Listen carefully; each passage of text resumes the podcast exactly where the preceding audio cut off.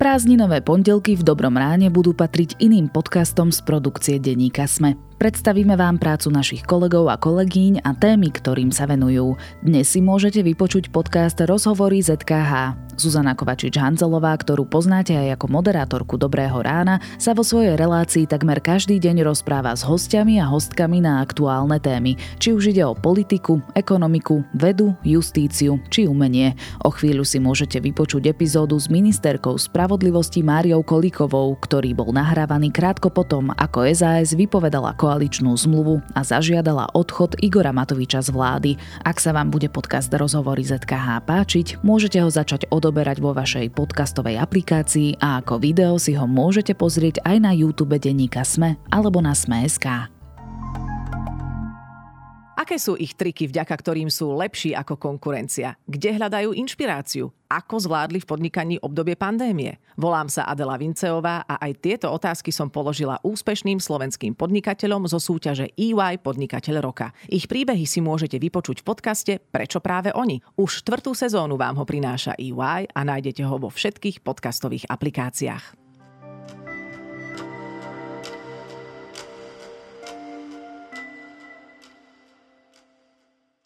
es a es vypovedala koaličnú zmluvu, očakáva nový návrh od premiéra Hegera, v ktorom Igor Matovič nebude vo vláde. Ak sa situácia nevyrieši do tridsiateho prvého augusta, všetci ministri za es a es podajú demisiu a odídu z koalície. Viac už s ministerkou spravodlivosti za es a es Máriou Kolíkovou. Vítajte. Dobrý deň.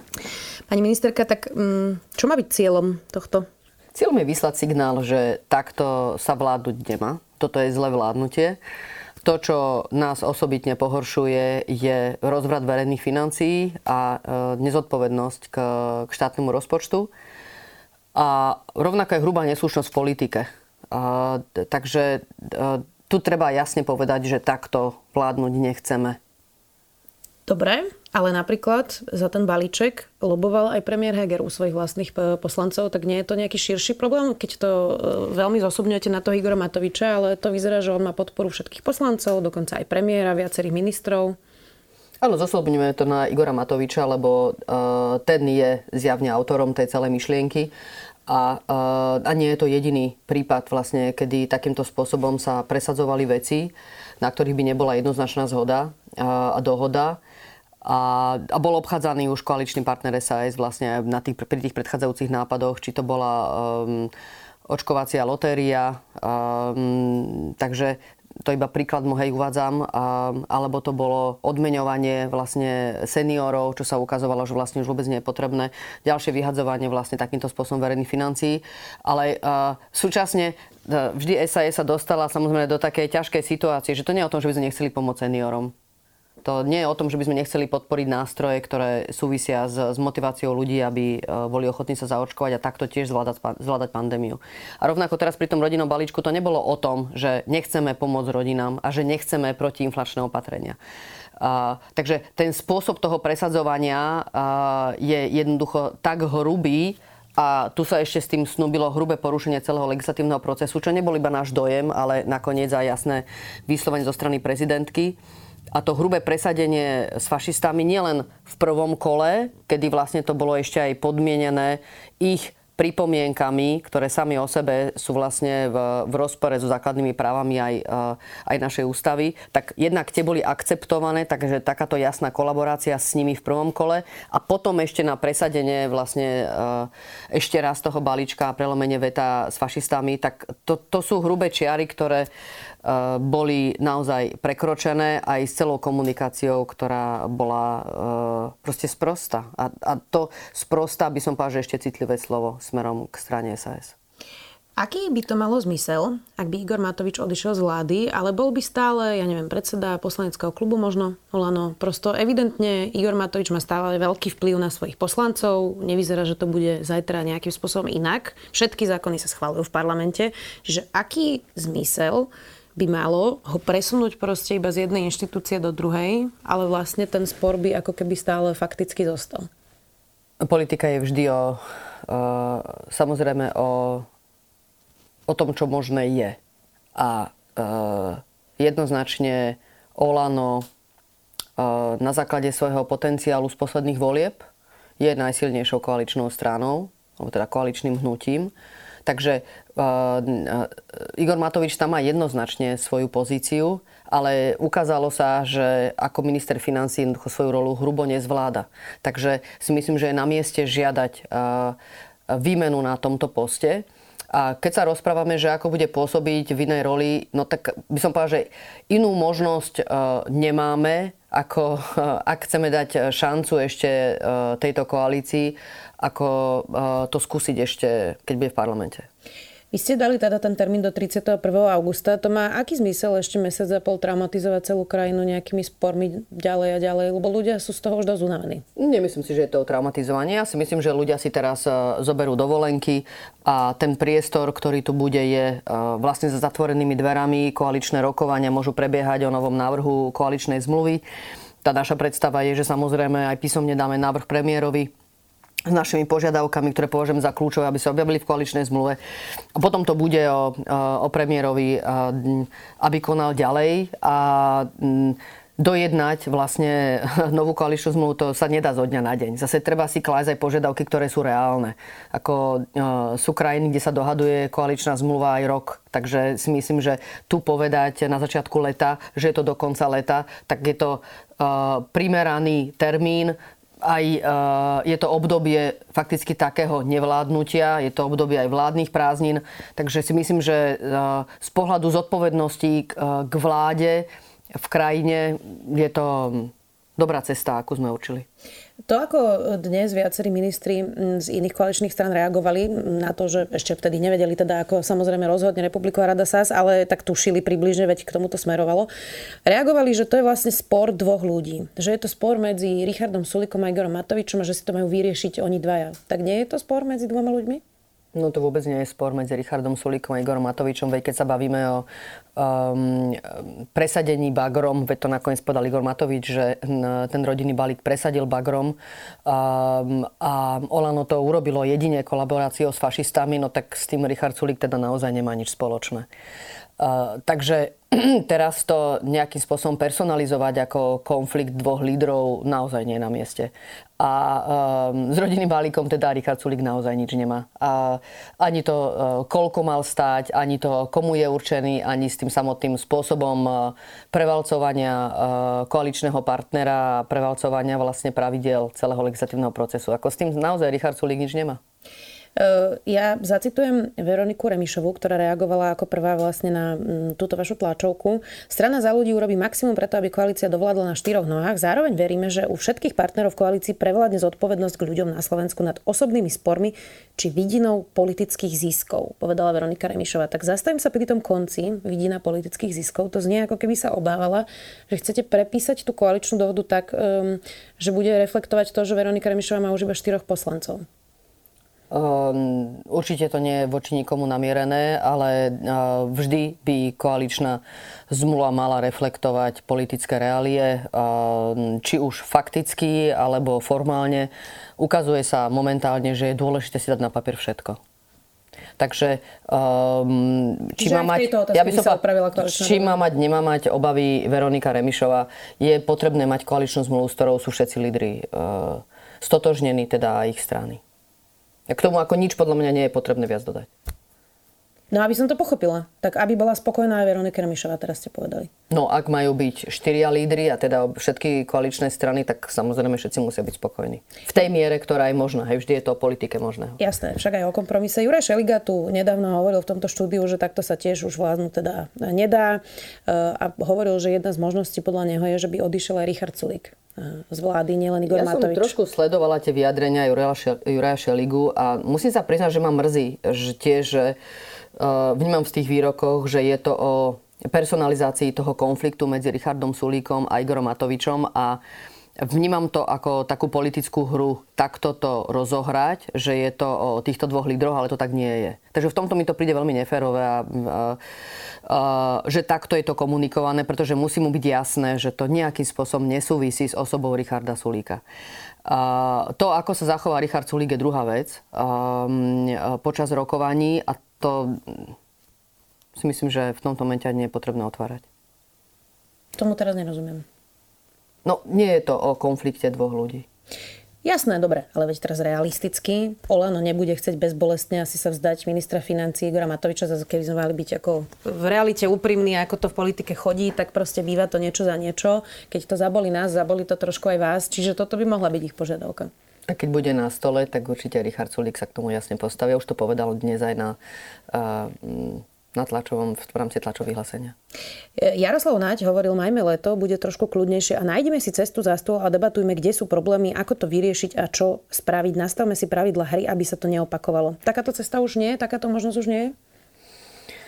Ja si myslím, že toto sme už mali. Ja si teda pamätám aj na memorandum, ktoré som teda ja spisovala ako memorandum dobrého vládnutia, takže to sme už tiež mali.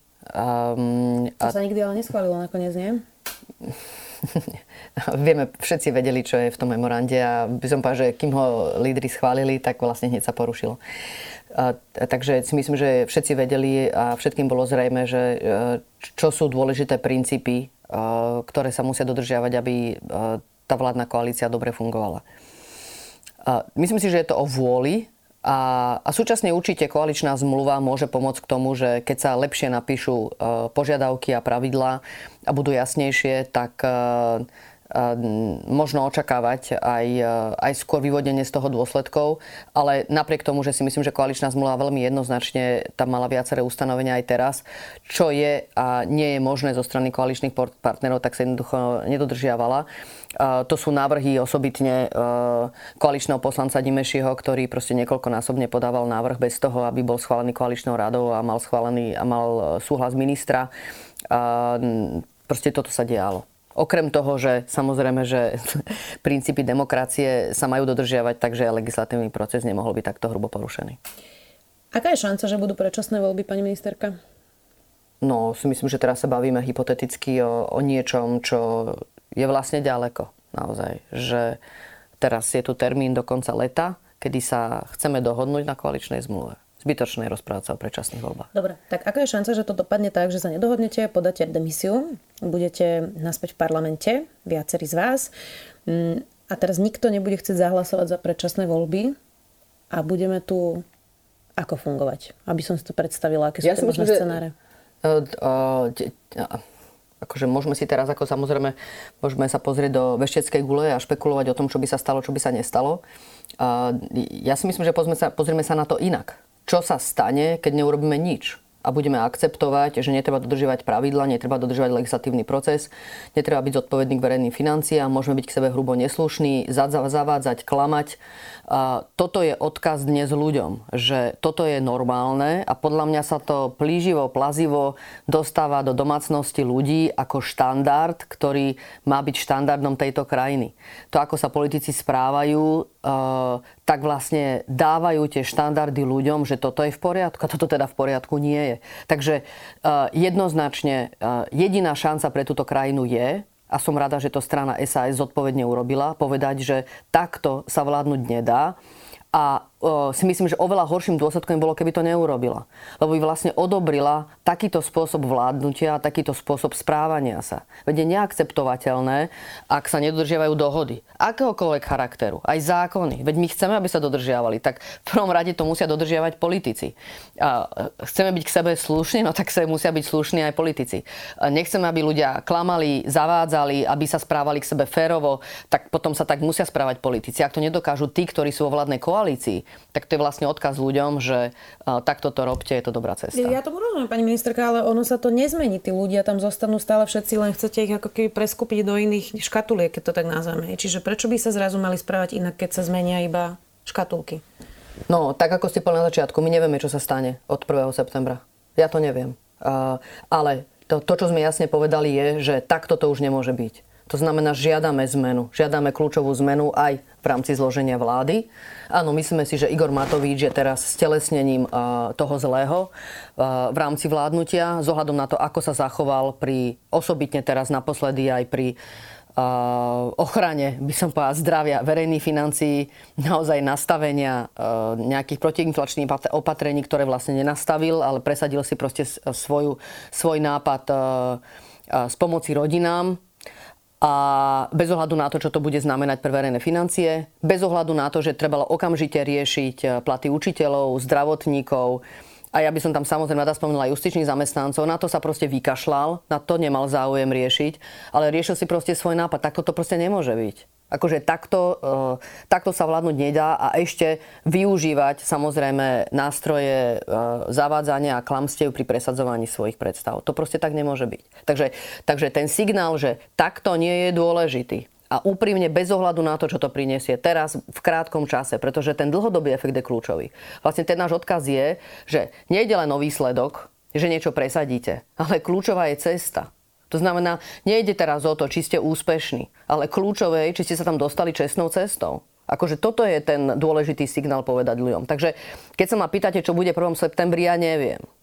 Ale bála by som sa, čo bude po prvom septembri, ak by sme teraz toto neurobili. Ak by sme jasne nepovedali, že takto vládnu nechceme. Predpokladám, že teraz nastane dve veci. Skúsim si teda zaveštiť v tej gule, o ktorej hovoríte. Prvá, že Igor Matovič povie, že toto je puč s prezidentkou proti nemu. Dohadovali ste sa so Zuzanou Čaputovou? No, akože uh, myslím si, že, že v tomto asi vieme veľmi dobre pri tomto stole, že toto bola konšpirácia od začiatku a klamstvo. A samozrejme, že je to klamstvo aj teraz. Nikto sa s nikým nedohadoval uh, s pani prezidentkou o ničom. Uh-huh. Uh, no a druhá bude, že Igor Matovič bude predpokladom útočiť na es á es, lebo to už robí niekoľko mesiacov, že povalili ďalšiu vládu. On hovorí teda vždy, že tretiu už, lebo ráta tam aj tú svoju vlastne, keď bol premiérom. Uh, tak uh, nebude toto Bilak, ktorý už nezmie es á es zo seba? Ja sa teším odvahe, ktorú má es á es, že napriek takýmto strašiakom uh, vie byť zásadová uh, d- osobitne dnes a povedať, že takto vládnuť proste nebude a nechce byť súčasťou takejto vlády. Je to podľa mňa kľúčové pre našu krajinu a osobne sa viac bojím o budúcnosť, keby to es á es neurobila. Pretože uh, v opačnom prípade vlastne dávame priestor na antisystémové strany, pretože potom ľudia nemajú mať dôvod dôverovať tejto vláde, ak vidia, že proste tu neplatí nič. A tak a si myslím, že toto je oveľa nebezpečnejšie, že my vlastne nedávame žiadnu šancu ako budúcnosti tej krajine. Takže môžeme sa baviť o tom, že niečo sa môže udiať po prvom septembri, čo teraz nie je úplne predvídateľné. Ale osobne sa domnievam, že keď nepovieme, že takto sa to nemá robiť, tak vlastne nedávame, nenastavujeme žiadne pravidlá, aké by to malo byť. Keď sa pozrieme na vaše ministerstvo... Že akceptujeme všetko, hej, len aby sme vládli. A nie sme ochotní akceptovať všetko, len aby sme vládli. Rozumiem. Keď sa pozrieme na vaše ministerstvo, čo bude so súdnou mapou? Vás čakajú teraz dôležité kroky, od januára sa to celé spúšťa, je to podstatné pre tú reformu. Čiže ak by sa stalo teda, že podáte tú demisiu, tak aj súdna mapa je pase? Robím samozrejme všetko preto, aby som nastavila dobré procesy v rámci justície, aby to justícia zvládla k prvému januáru. Takže um, využívam, by som povedala, každý deň na to, aby som sa venovala uh, tomu, čo justícia potrebuje. A no akože môžete sa pýtať samozrejme na moju bolesť srdci, že nebudem môcť dobre nastaviť justíciu k prvému januáru, čo je kľúčové, ale na druhej strane musím sa pozerať na krajinu ako celok. A uh, urobím všetko pre justíciu, aby to zvládla, ale na to, aby sme to zvládli ako krajina, tak uh, tento signál sme museli dať. Koľko by ste potrebovali ešte času, aby ste to vedeli nastaviť?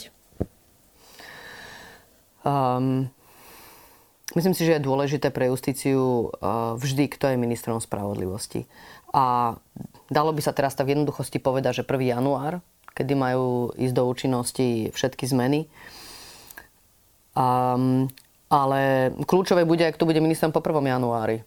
To znamená, že keď tie zmeny nastanú, kto bude stáť ešte ďalej pri tej implementácii. Takže uh, iste by som povedala, že teraz uh, osobitne pre justíciu je dôležité, aby tam bol minister spravodlivosti, ktorý rozumie, ktorý rozumie, čo sa tam deje a dohliadol na to, čo sa tam deje.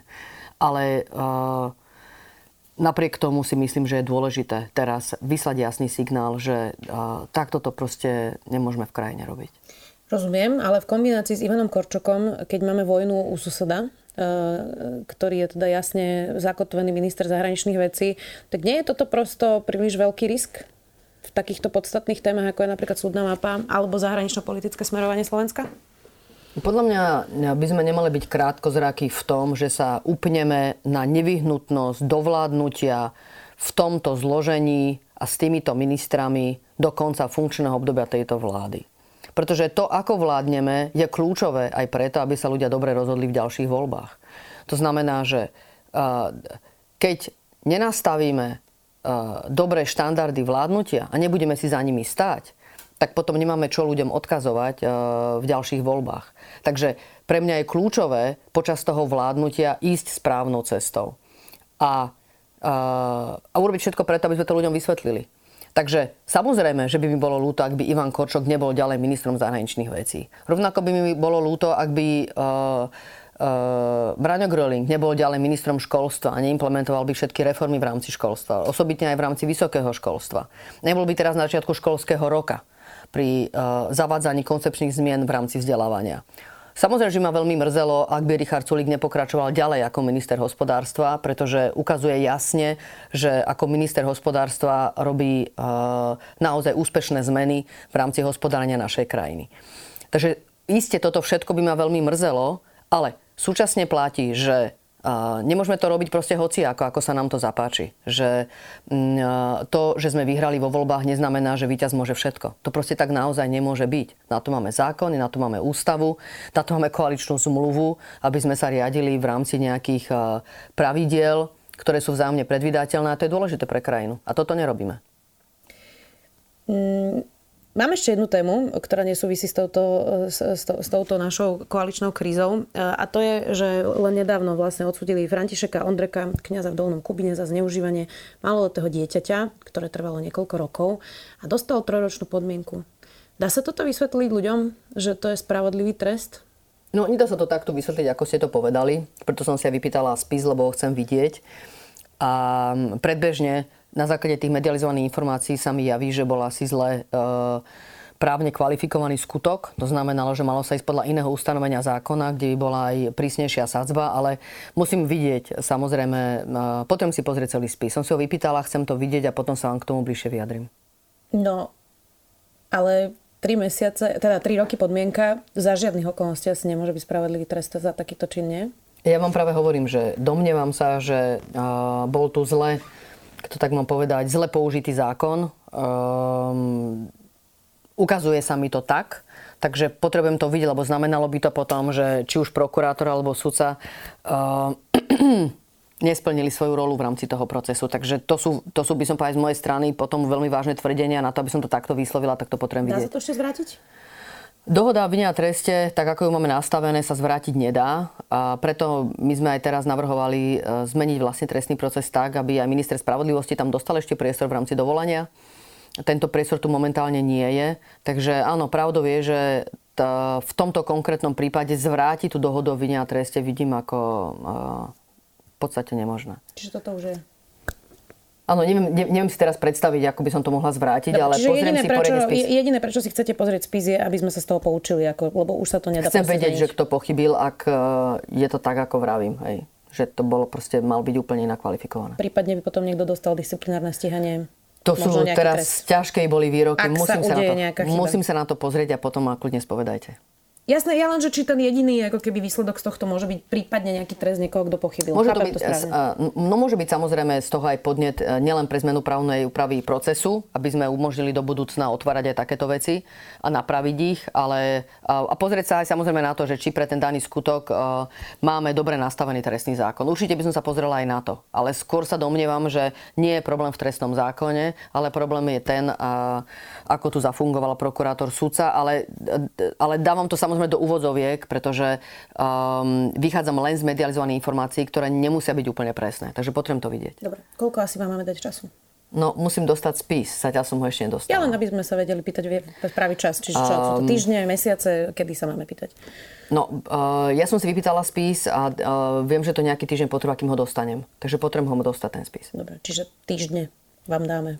Podľa mňa to budú týždne, áno. Pretože uh, podľa posledných informácií do týždňa spis nedostanem. Dobre, budeme sa potom pýtať. Páči, ďakujem veľmi pekne, že ste si našli čas. Ministerka spravodlivosti za es a es Mária Kolíková.